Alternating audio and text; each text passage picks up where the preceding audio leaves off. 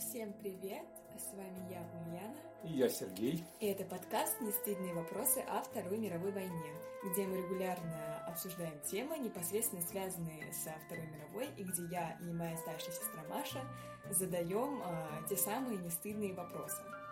Вот, и сегодня а, мы обсудим вопрос, который мы ранее уже озвучивали в анонсе этого подкаста – кто э, такие полицаи. Ну и вообще более широко вопрос коллаборации э, с врагом, вопрос коллаборации сотрудничество. с сотрудничество, да, сотрудничество.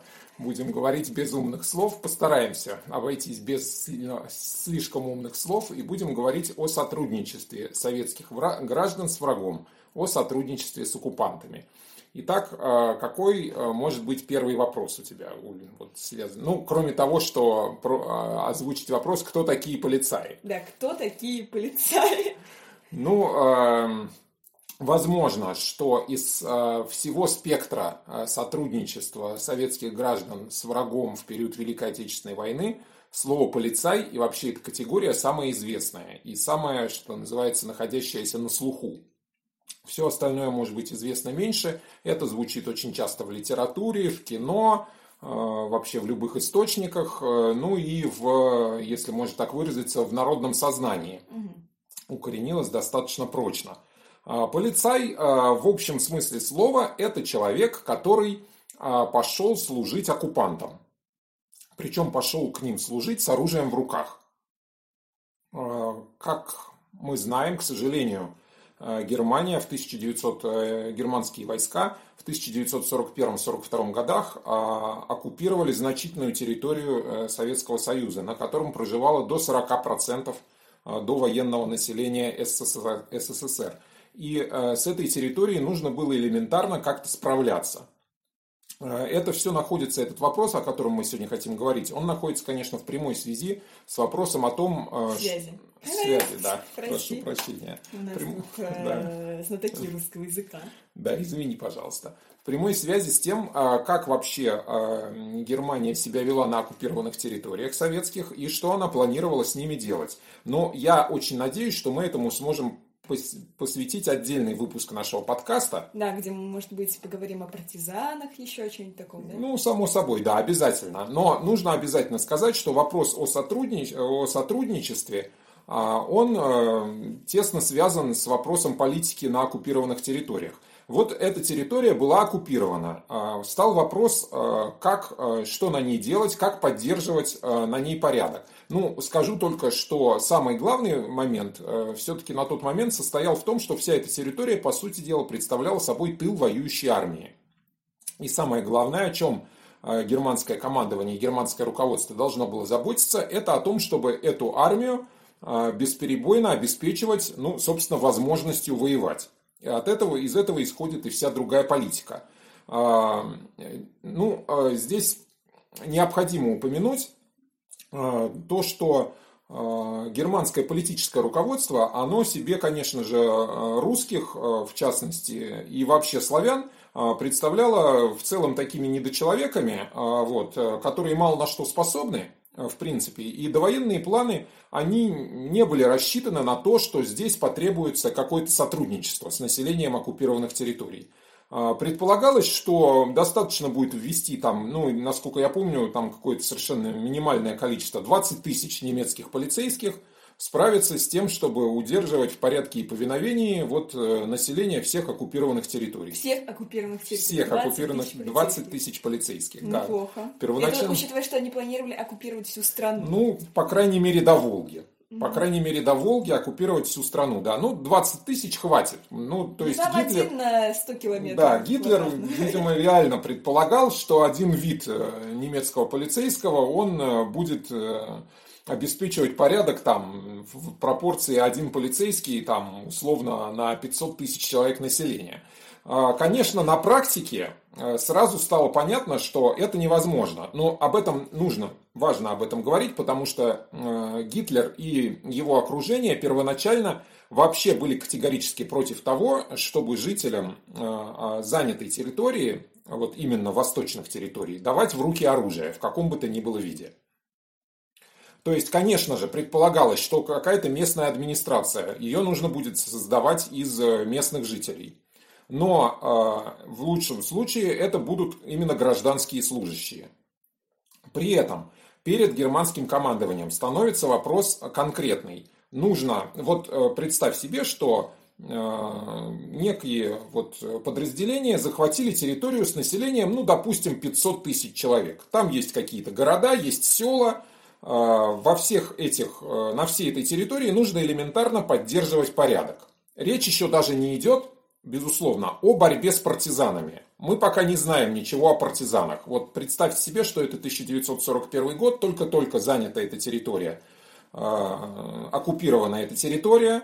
Э, никаких партизан там пока еще нет. То есть, когда ты говоришь э, поддерживать порядок, ты имеешь в виду не протестовать, про, противостоять какому-то организованному сопротивлению, да, а просто там элементарно... Ну вот что... представь, да, речь идет о том, что на этой территории в мирное время была милиция.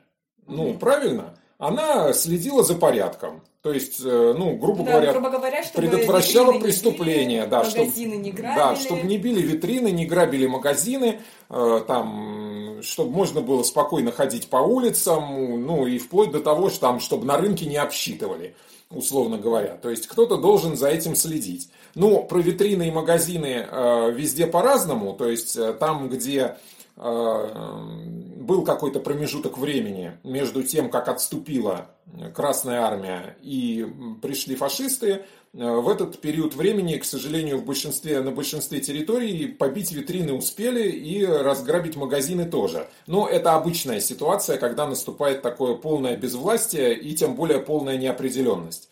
Ясное дело, что это даже из соображений того, что люди хотят элементарно там запастись каким-то... Ну, как сейчас все штурмуют э, туалетные бум... магазины. Ну, условно говоря, э, так, да. Туалетной бумаги, гречки.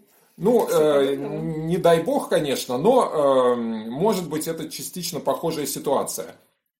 Э, соответственно, пришли оккупанты, вот, им нужно наводить порядок. При этом им нужно в первую очередь что делать? Им, конечно, нужно воевать. Им нужно воевать на фронте. То есть э, германская армия не может какие-то значительные силы оставить в тылу, чтобы они тут наводили порядок. Поэтому, разумеется, сразу же э, становится вопрос об организации местной администрации и э, в том числе об организации охраны порядка на этой территории. Подчеркиваю, что пока вопрос о партизанах, о борьбе с партизанами не стоит, он встанет довольно скоро тоже. А, при этом мы должны разделять различные уровни коллаборации, различные уровни сотрудничества. Вот смотри, представь себе, что, допустим, некий город, многие города были захвачены внезапно, то есть они даже не успели толком эвакуироваться. В нем в значительной степени э, осталось э, довоенное население. Ну, кто-то успел убежать, кто-то нет. Ну, многие крупные города были захвачены Подожди, очень быстро. То есть там даже еще призыв армии не успел произойти? Да, к сожалению. К сожалению, даже не успели там мобилизовать э, население далеко не везде. А где-то, допустим, успели мобилизовать, но не успели отправить в войска. То есть, а уже эта территория захвачена, ну, уже захвачена противником. И вот представь себе, что человек, допустим, работает, ну, неважно, вот он работает, предположим, в котельной. Вот он работает, может быть, кочегаром там в этой котельной, может быть, инженером, а может быть, он начальник котельной. И э, он Что обесп... котельная, простите? Котельная это где, которая обеспечивает теплом, ну, какие-то жилые дома. Допустим, а, квартал или целый район города. В этом квартале или районе живут, понятное дело, местные жители. Ну, пришли оккупанты. Какое-то количество зданий заняли оккупанты. Где-то они, может быть, свой штаб разместили, где-то склад, где-то, может быть, какую-то часть тыловую. Этот человек работает в котельной. Он ей или заведует, или просто работает. Он обеспечивает теплом эти дома. В том числе получается, что как похолодает, он будет обеспечивать теплом и дома, где находятся непосредственно оккупанты. Он сотрудничает с врагом или нет? Вот вопрос. Но формально он находится, безусловно, в коллаборации. Ему еще и зарплату платят. То есть ему, скажем, велели... А зарплаты ему платят оккупанты. Конечно, разумеется. Или, допустим, человек работает в колхозе. Пришли оккупанты и говорят, э, все, что вы раньше отдавали государству, ну, в закрома Родины, вы теперь должны отдавать в закрома вермахта. За палочки. Да, работайте. Мы вам будем выдавать паек. Ну, не за палочки, там, не за трудодни, а за паек. Допустим. То есть мы вам будем выдавать продукты. Если вы будете работать, а не будете работать, ну там расстрел, там жителям деревни запрещается то, то и то. Отлынивать от работы.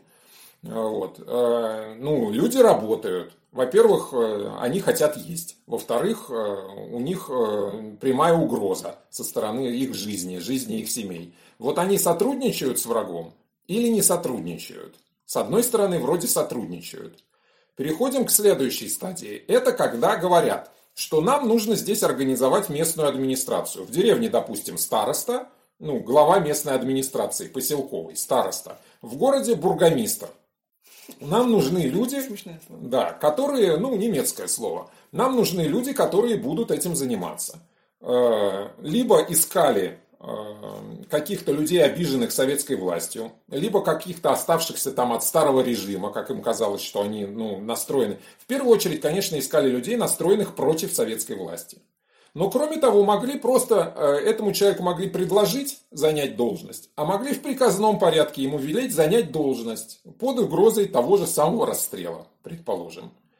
Тоже э, в деревне разные могли быть обстоятельства. Кого-то могли э, отыскать действительно недовольного человека советской властью, который скрывался или скрывал свое недовольство. А, кстати, выяснилось, что скрывали свое недовольство очень многие. Кто-то Кого-то могли просто велеть в приказном порядке, а кого-то могли, вот как в известном фильме «Свои», рекомендую, кстати, его посмотреть, это один из тех фильмов. А, рубрика «Рекомендуемые фильмы». Да, вот фильм «Свои», э, очень рекомендую посмотреть о том, что, ну вот, и я считаю, что э, это очень хороший фильм, вот в обойме хороших фильмов о Великой Отечественной войне. Там вот э, конкретно человека попросили односельчане. Односельчане попросили его стать старостой потому что они ему доверяли. Он был э, авторитетен. Что касается полиции, то здесь сразу же выясняется, что так как собственных немецких сил никаких для поддержания порядка нет, нужно какие-то службы охраны общественного порядка организовывать из местных жителей. Поэтому приглашаются или набираются, вербуются среди, среди желающих местные жители, которые хотят послужить. Тут э, мы забежим, возможно, на территорию вот разговора о политике оккупационной администрации. нужно обязательно сказать о том, что, эм, к сожалению, во многих местностях э, люди довольно охотно идут на службу. Здесь, ну, это долгий вопрос о том, э, как вот рухнула советская пропаганда. Условно говоря, люди, которые находились под полным воздействием советской пропаганды, увидев полное крушение всех лозунгов, как говорится, и, казалось бы, полный крах вот этого всего советского, они, конечно же, теряются в этой ситуации. Им кажется, что все, что вот то, что произошло, это навсегда. В глазах многих людей это имеет такой, к сожалению, вид, что это произошло навсегда. А раз это произошло навсегда, то, ну, если человек, допустим, служил в советской власти или лояльно к ней относился, ну, не хуже, наверное, эта власть, чем советская. Уж мы-то повидали при советской власти всякого. Наверное, эта власть будет не хуже. Можно сотрудничать и с ней. Ну, в общем, люди, которые идут на службу к оккупантам, это люди, которые в первую очередь не верят а, там, в победу СССР в войне. Ну, на, безусловно. На тот момент, если мы говорим о 41-42 годе, то есть именно о тех годах, когда наибольшее количество территорий Советского Союза захватывается немцами, нужно говорить о том, что эти люди, конечно же, они э, не верят в победу не верят в победу Советского Союза. Ну, по крайней мере, эта вера не находится где-то там в центре их сознания. Они не э, строят ну, планов... Они надеются, но не верят. Да, они не строят планов о том, что Советский Союз может победить. В 1941 году, к сожалению, опять-таки повторяю, на оккупированных территориях это достаточно всеобщее убеждение в том, что все кончилось, и что теперь вот будет новая власть, новый порядок, нужно как-то к ней приспосабливаться. Ну, понятно, что одно дело приспосабливаться, а другое дело идти к ней на службу. А, в первую очередь, конечно же, идут на службу те люди, которые э, чувствуют обиду и озлобление против советской власти – к сожалению, в таких людях не было недостатка ввиду, в первую очередь, самой политики этой советской власти. То есть очень много людей репрессированных, которые подверглись репрессиям, которые там были раскулачены, лишились имущества. и по каким-то другим причинам, в общем, советская власть делала, давайте будем называть вещи своими именами, делала очень много всего для того, чтобы против себя какую-то категорию или, может быть, значительную категорию ожесточить. И эти люди в первую очередь готовы служить. Ну, знаешь, типа, э, здесь, конечно, спорный вопрос, потому что люди же, которые идут на службу к оккупантам, они в первую очередь... Ну, понятно, что они там против советской власти, но они же там, не знаю, это дисциплинарные меры, меры там, соблюдения комендантского часа они должны поддерживать, да. да, но это же меры против населения, а не против а, какой-то непосредственной власти. Нет, ну смотри как, можно в таком случае сказать, что любые полицейские меры – это меры против населения. Любая полиция в таком случае осуществляет меры против населения. А, ну вот, а, а, германская пропаганда, ведь она говорит о чем? Она говорит о том, что мы а, пришли, мы помним, да, о том, что нацисты пропаганде придают очень высокую, ну, отводят очень значительную роль, при этом пропаганда остается пропагандой. То есть притворять в жизнь то, о чем говорит пропаганда, совершенно не обязательно. Особенно если это касается восточных территорий.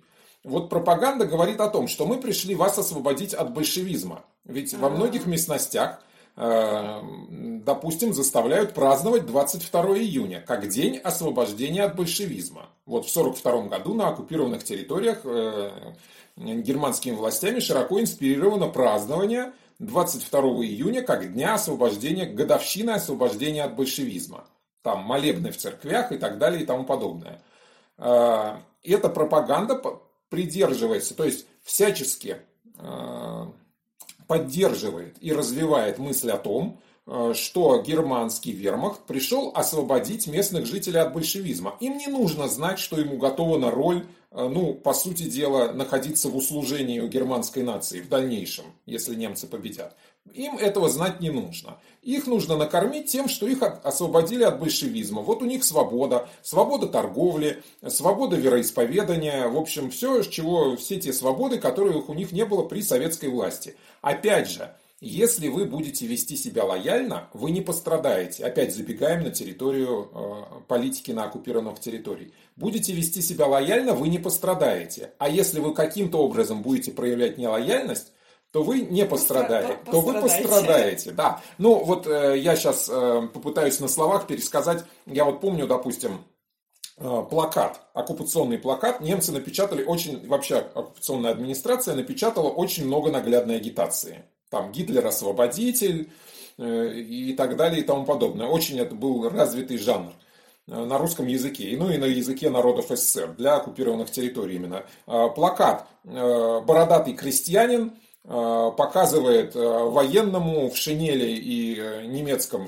и немецкой каске какой-то там не то схрон, не то лаз в земле, не то еще что-то в этом роде, и надпись «Моя деревня не пострадает, я буду выдавать властям всех там бандитов, террористов и так далее и тому подобное».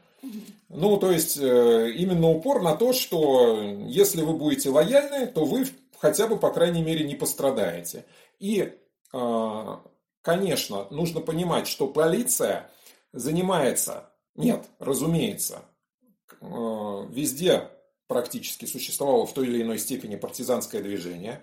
Понятное дело, что борьба с партизанами и противодействие вообще партизанам, каким-то подпольщикам, ну, любым людям и любым действиям советской власти. Она пытается же тоже и на оккупированных территориях проводить свою пропаганду. Вот э, противодействие любым каким-то советско-ориентированным действиям, оно становится э, очень быстро одним из самых, одной из самых главных задач, вот, ну, скажем так, местной полиции. Но Кроме этого, понятно, что остаются функции, вот именно то, о чем мы говорили, поддержание порядка. Вообще, я вот замечу, что если говорить э, о полиции, то полицией, в принципе, э, называлась вот э, служба, которая занимается поддержанием порядка в городах. А в сельской местности, если брать немецкие названия, там их было очень много. Там, ну, как правило, служба порядка или вспомогательная полиция, или еще что-нибудь в этом роде. То есть там названий было очень много, очень много разных названий. А, но утвердилось вот слово полицай. Полицай вообще по-немецки это полиция. Ну, в общем, а, возвращаясь к самому началу да. нашего выпуска, полицаи — это именно тот уровень а, коллаборации с оккупантами, на котором ты идешь служить в полицию. Да, ты идешь служить в полицию, в какую-то службу, которая на оккупированной территории занимается поддержанием порядка. А, нужно тут сказать, что популярность этой службы и ее эффективность, она прямо зависит от успехов германского вермахта на фронте. До тех пор, пока вермахт достаточно, э, германская армия достаточно успешна, э, служба в полиции остается и популярной, и э, в то же время достаточно эффективно служат сами полицейские. Как только ситуация меняется в противоположную сторону, сразу же служба, во-первых, популярность снижается категорически, во-вторых, и те, кто служат, начинают служить, ну, скажем так, гораздо хуже. Это, что называется, на пальцах, если объяснять. И э,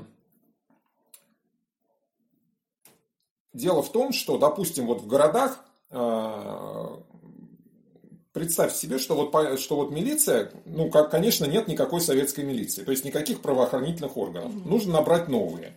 Э, были ситуации, когда э, достаточно охотно оккупационная администрация идет на то, чтобы принимать в полицию бывших милиционеров. Ну, это не возбраняется. Если они готовы служить э, уже новым хозяевам и новым властям, то ради бога.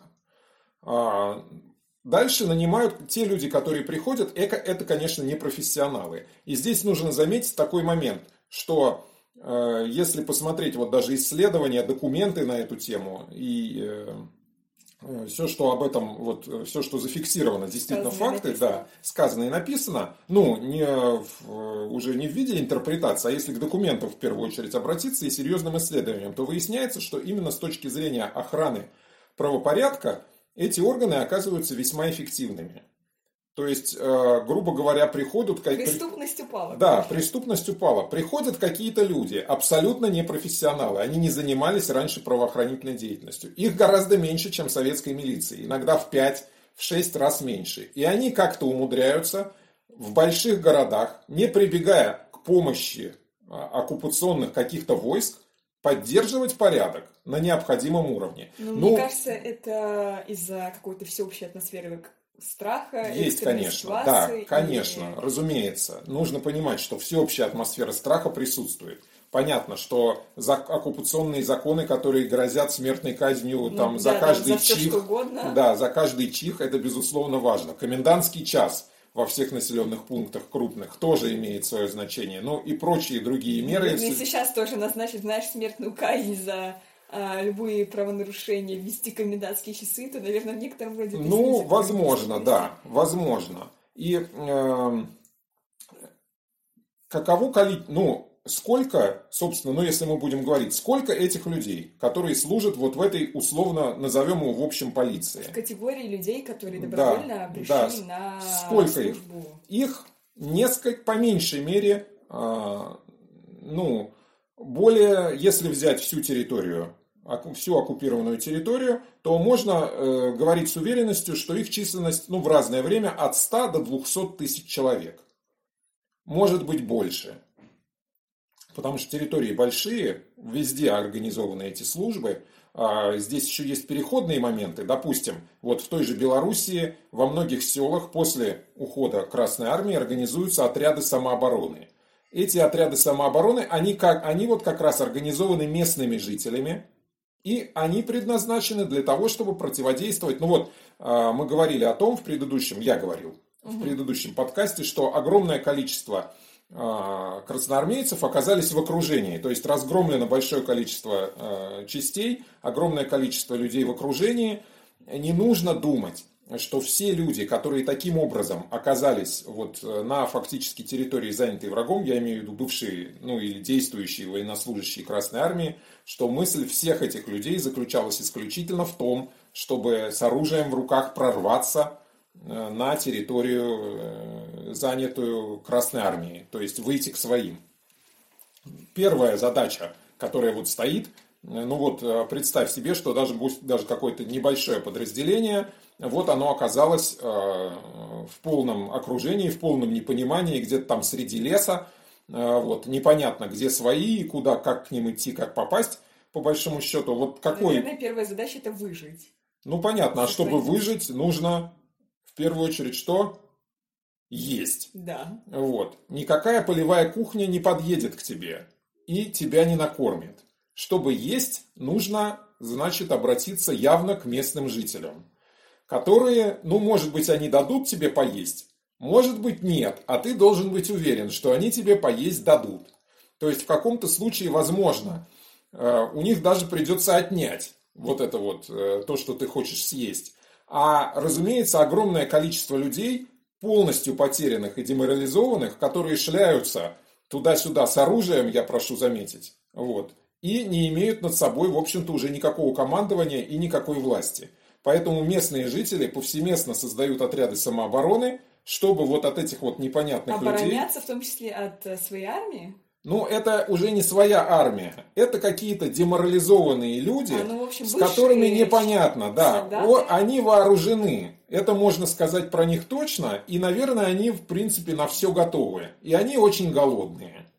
В первую очередь. Люди вооружены, деморализованы, на все готовы, а еще да. голодные. Вот именно. Поэтому администрация, немецкая оккупационная администрация, она сначала вынуждена смотреть на такие отряды самообороны сквозь пальцы, затем, конечно же, она начинает эти отряды самообороны организовывать в свою пользу. Ну, то есть, как бы создавать из них вот именно службу порядка. Но это если, допустим, говорить о Белоруссии. А, и полицейские... Возвращаясь к полицейским. Да, и возвращаясь к полицейским. А, полицейские в основном, ну, это организ... вот как мы себе представляем полицию в городе или в селе, ну, это, условно говоря, там какое-то полицейское отделение, это не военизированная структура. Ну, то есть, это не военные, это, это полицейские. Ну, они все равно носят при себе оружие. Разумеется, в большинстве случаев, почти всегда, они вооружены. Хотя первоначально предполагалось, что, ну, хорошо, мы создадим местную службу порядка, но вооружать мы ее все-таки не будем. Это опасно. Но практически всех вооружили.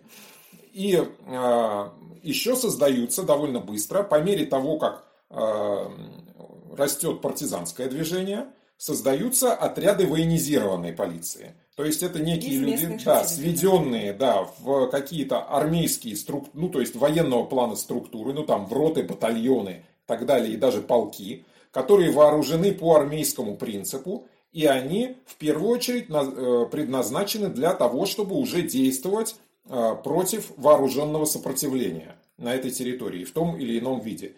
Кто, кроме того, они привлекаются активно к другим действиям. Это э, охрана лагерей военнопленных, угу. вот, э, охрана а, ну, различных других мест содержания, где содержатся люди, задержанные по подозрению в противодействии оккупационной администрации, то есть там разные тюрьмы, лагеря и так далее. Охрана еврейских гетто, а, значит, э, это будет отдельная у нас тема, как бы судьба евреев на оккупированной территории. Э, и, э, собственно, поддержание порядка в населенных пунктах и борьба с партизанами. Вот, а, например, вот слышал ты такое название Хатынь? Нет. Ну, вот э, мы учились когда в школе, все знали это название. Хатынь – это белорусская деревня, которую э, немцы сожгли полностью со всеми жителями. Боже мой, какой а, Вот, то есть Почему? там больше, там, ну, это опять-таки к вопросу политики на оккупированной территории. Ну, в частности, якобы потому, что эти люди сотрудничали с партизанами. Угу. Вот. И э, в данном случае конкретно это вот было именно так. Вообще на территории Беларуси очень много было уничтожено деревень, в том числе вместе со всеми жителями. Э, это лежало в русле политики того, что славян в принципе должно быть меньше. Значит, э, и этот, э, это широко известное событие, я не помню, если честно, порядка 150 или 160 местных жителей, причем всех, как бы включая женщин, стариков и детей. А, при этом всегда, конечно же, говорили о том, что это сделали оккупанты. Вот. Хотя, э, ну, было известно, в принципе, а потом стало, ну, и было известно узкому кругу, а потом все-таки об этом заговорили широко, что непосредственно э, в этом участвовали два украинских э, полицейских батальона. Ну, то есть, занимались. Да, то есть они, то есть это были люди, которые, ну, то есть жители Украины советской, которые служили в полицейских батальонах. Именно они виновны, в частности, помимо небольшого там немецкого подразделения, вот, в конкретно этом преступлении. Там, причем, достаточно интересная вещь, ну, если можно так сказать, заключается в том, что этих, а, один из этих батальонов был впоследствии в 1944 году переведен на территорию Франции.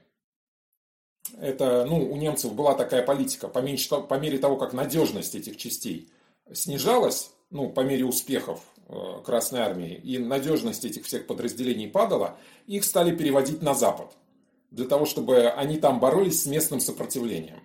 Угу. Так вот, э, этот батальон был отправлен, в числе прочих, э, на территорию Франции, там участвовал в действиях против французского сопротивления, перешел на сторону французского сопротивления, принял участие еще в боевых действиях на стороне сопротивления против немцев – и, в общем, по итогу войны они еще даже вышли герои, что называется, вот э, местного, Очень странно. местного французского сопротивления. Так, ну да, мы уже разобрали, в принципе, э, несколько уровней, да, э, в принципе, в каких формах существовало сотрудничество, mm-hmm. сотрудничество между местными жителями и оккупантами. Мы поговорили о, да, о полицаях, о полицейских их функциях вот, а даже о местных уже батальонах, и у меня тут закономерные... Местных формированиях, да. Местных формированиях уже околовоенных. И у меня такой вопрос, ну, вот э, понятно, что когда человек под угрозой расстрела идет, например, служить э, в полицию, но я так понимаю, это же все-таки было не абсолютное большинство. Чем еще? Ну вот э, люди были озлоблены против а, советского правительства, потому что они там в прошлом а, от него как-то в какой-то значительной степени ну, пострадали. А, да. Или думали, что пострадали. Ну, в той или иной мере пострадали, да. Ну, да, все они там пострадали. Ну, ну да. Вот. А, чем еще могло быть мотивировано, э, ну, не знаю...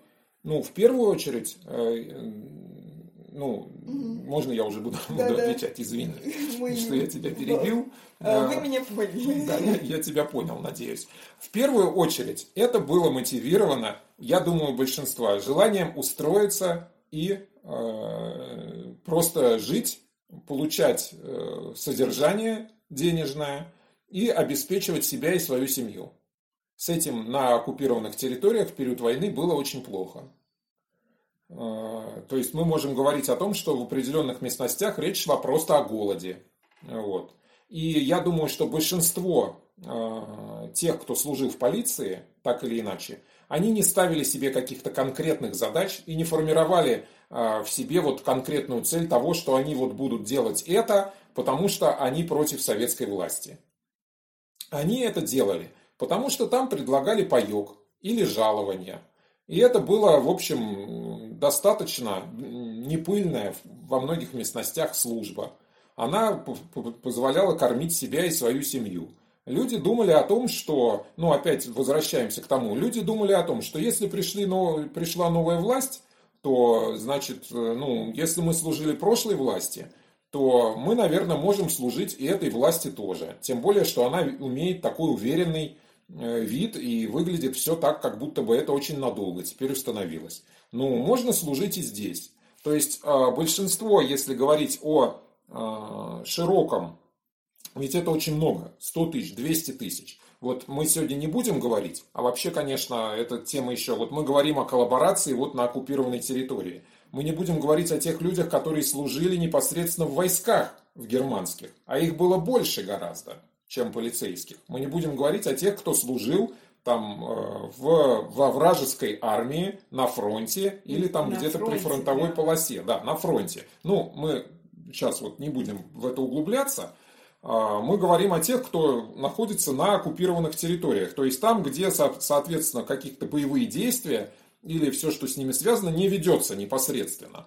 И для них, для большинства, это просто э, служба, которая ну, пойми правильно, что не все же там занимались расстрелами. Там, что вот там не всем, не все там расстреливали коммунистов, комсомольцев и евреев. То есть многие люди, они реально просто служили в службе поддержания порядка. Там и партизан, может, они никогда не видели в этой своей местности.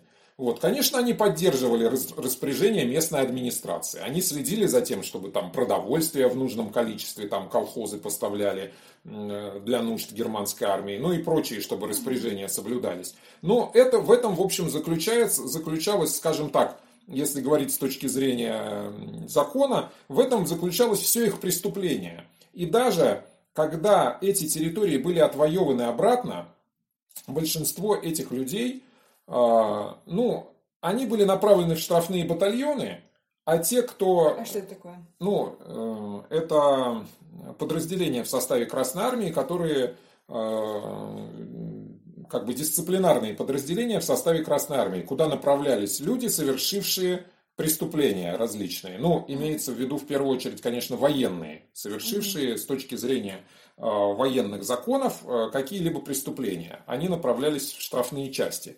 Ну вот, служба в штрафной части – это было наказание для таких людей. Дальше они считались полностью реабилитированными, и их даже призывали потом, ну то есть, э, служили в обычных частях, ну кто выжил, конечно, и так далее. То есть, не было даже серьезных преследований. После войны многих из этих людей э, даже не тронули.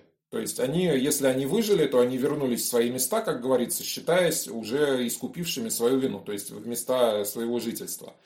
Э, это о мотивах. Конечно, мотивы э, могли быть, ну, мы здесь нужно понимать, что одно дело это какой-то полицейский, который служит где-то в деревне, сельский полицейский, он прослужил в этой деревне, может быть, видев там пару-тройку раз живых немцев и э, никогда не видя живого партизана, вот. Или полицейский, который участвовал действительно в каких-то акциях против партизан, то есть он участвовал в боевых действиях непосредственно. В общем, э, тяжесть преступления, да. так можно назвать, Или, она допустим, довольно, она да. сугубо индивидуальна. Или, допустим, тоже полицейские, которые служили в, э, ну, предположим, как бы, если мы будем брать вопиющие случаи, вот типа, как я говорил об этих mm-hmm. украинских полицейских батальонах, которые участвовали в сжигании белорусских деревень вместе с жителями, или, допустим, э, составленный из полицаев контрпартизанский, э, как бы псевдопартизанский отряд ну, то есть э, подразделение, набранное из э, русскоязычных, э, скажем так, из русскоязычных жителей оккупированной территории, которые изображают советский, которые изображают красный партизанский отряд.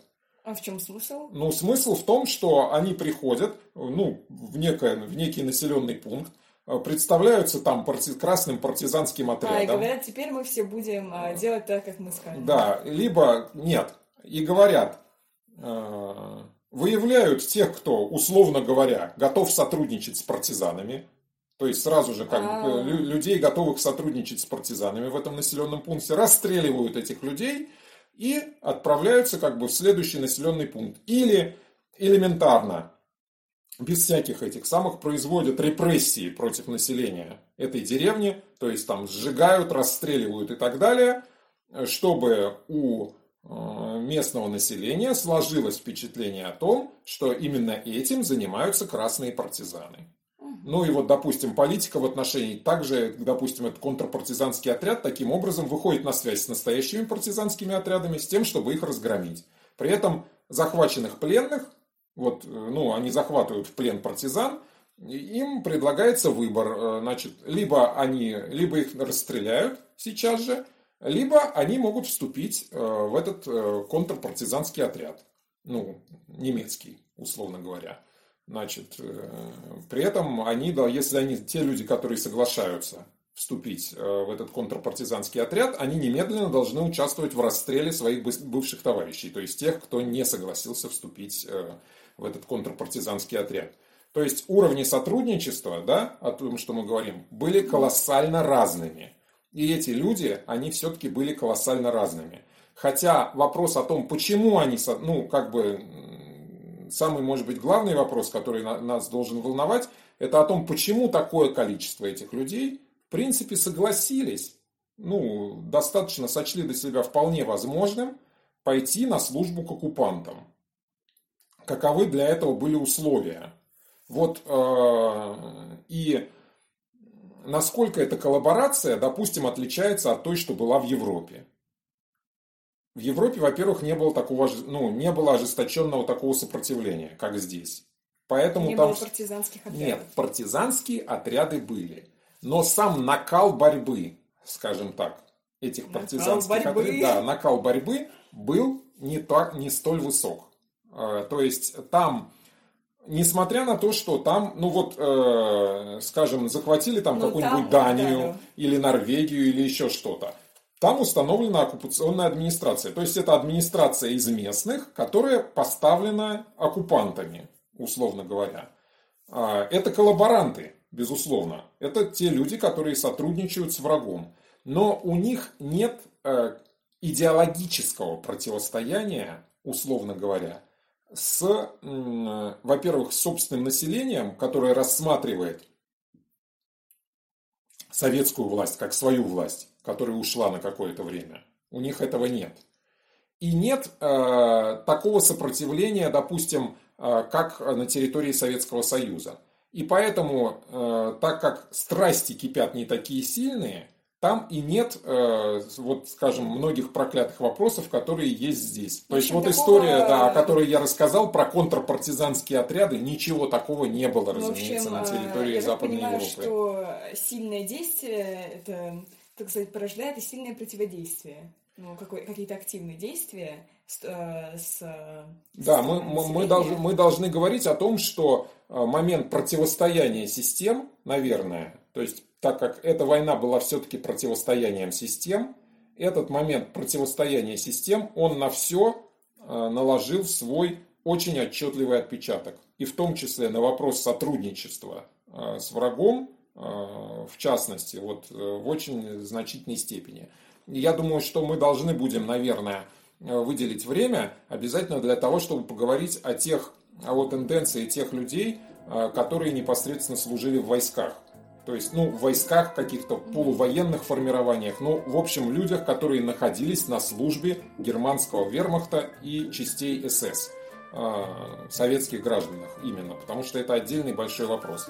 Ну, э, сегодня я думаю, что мы как-то, в общем, Да, сформулировали ну, более или менее, Да, я надеюсь, мы смогли ответить, ответить на вопрос о на, полицаях. на да. вопрос, кто такие полицаи, а что такое вообще, а, в каких видах существовало сотрудничество между оккупантами и оккупированными жителями оккупированных территорий. да.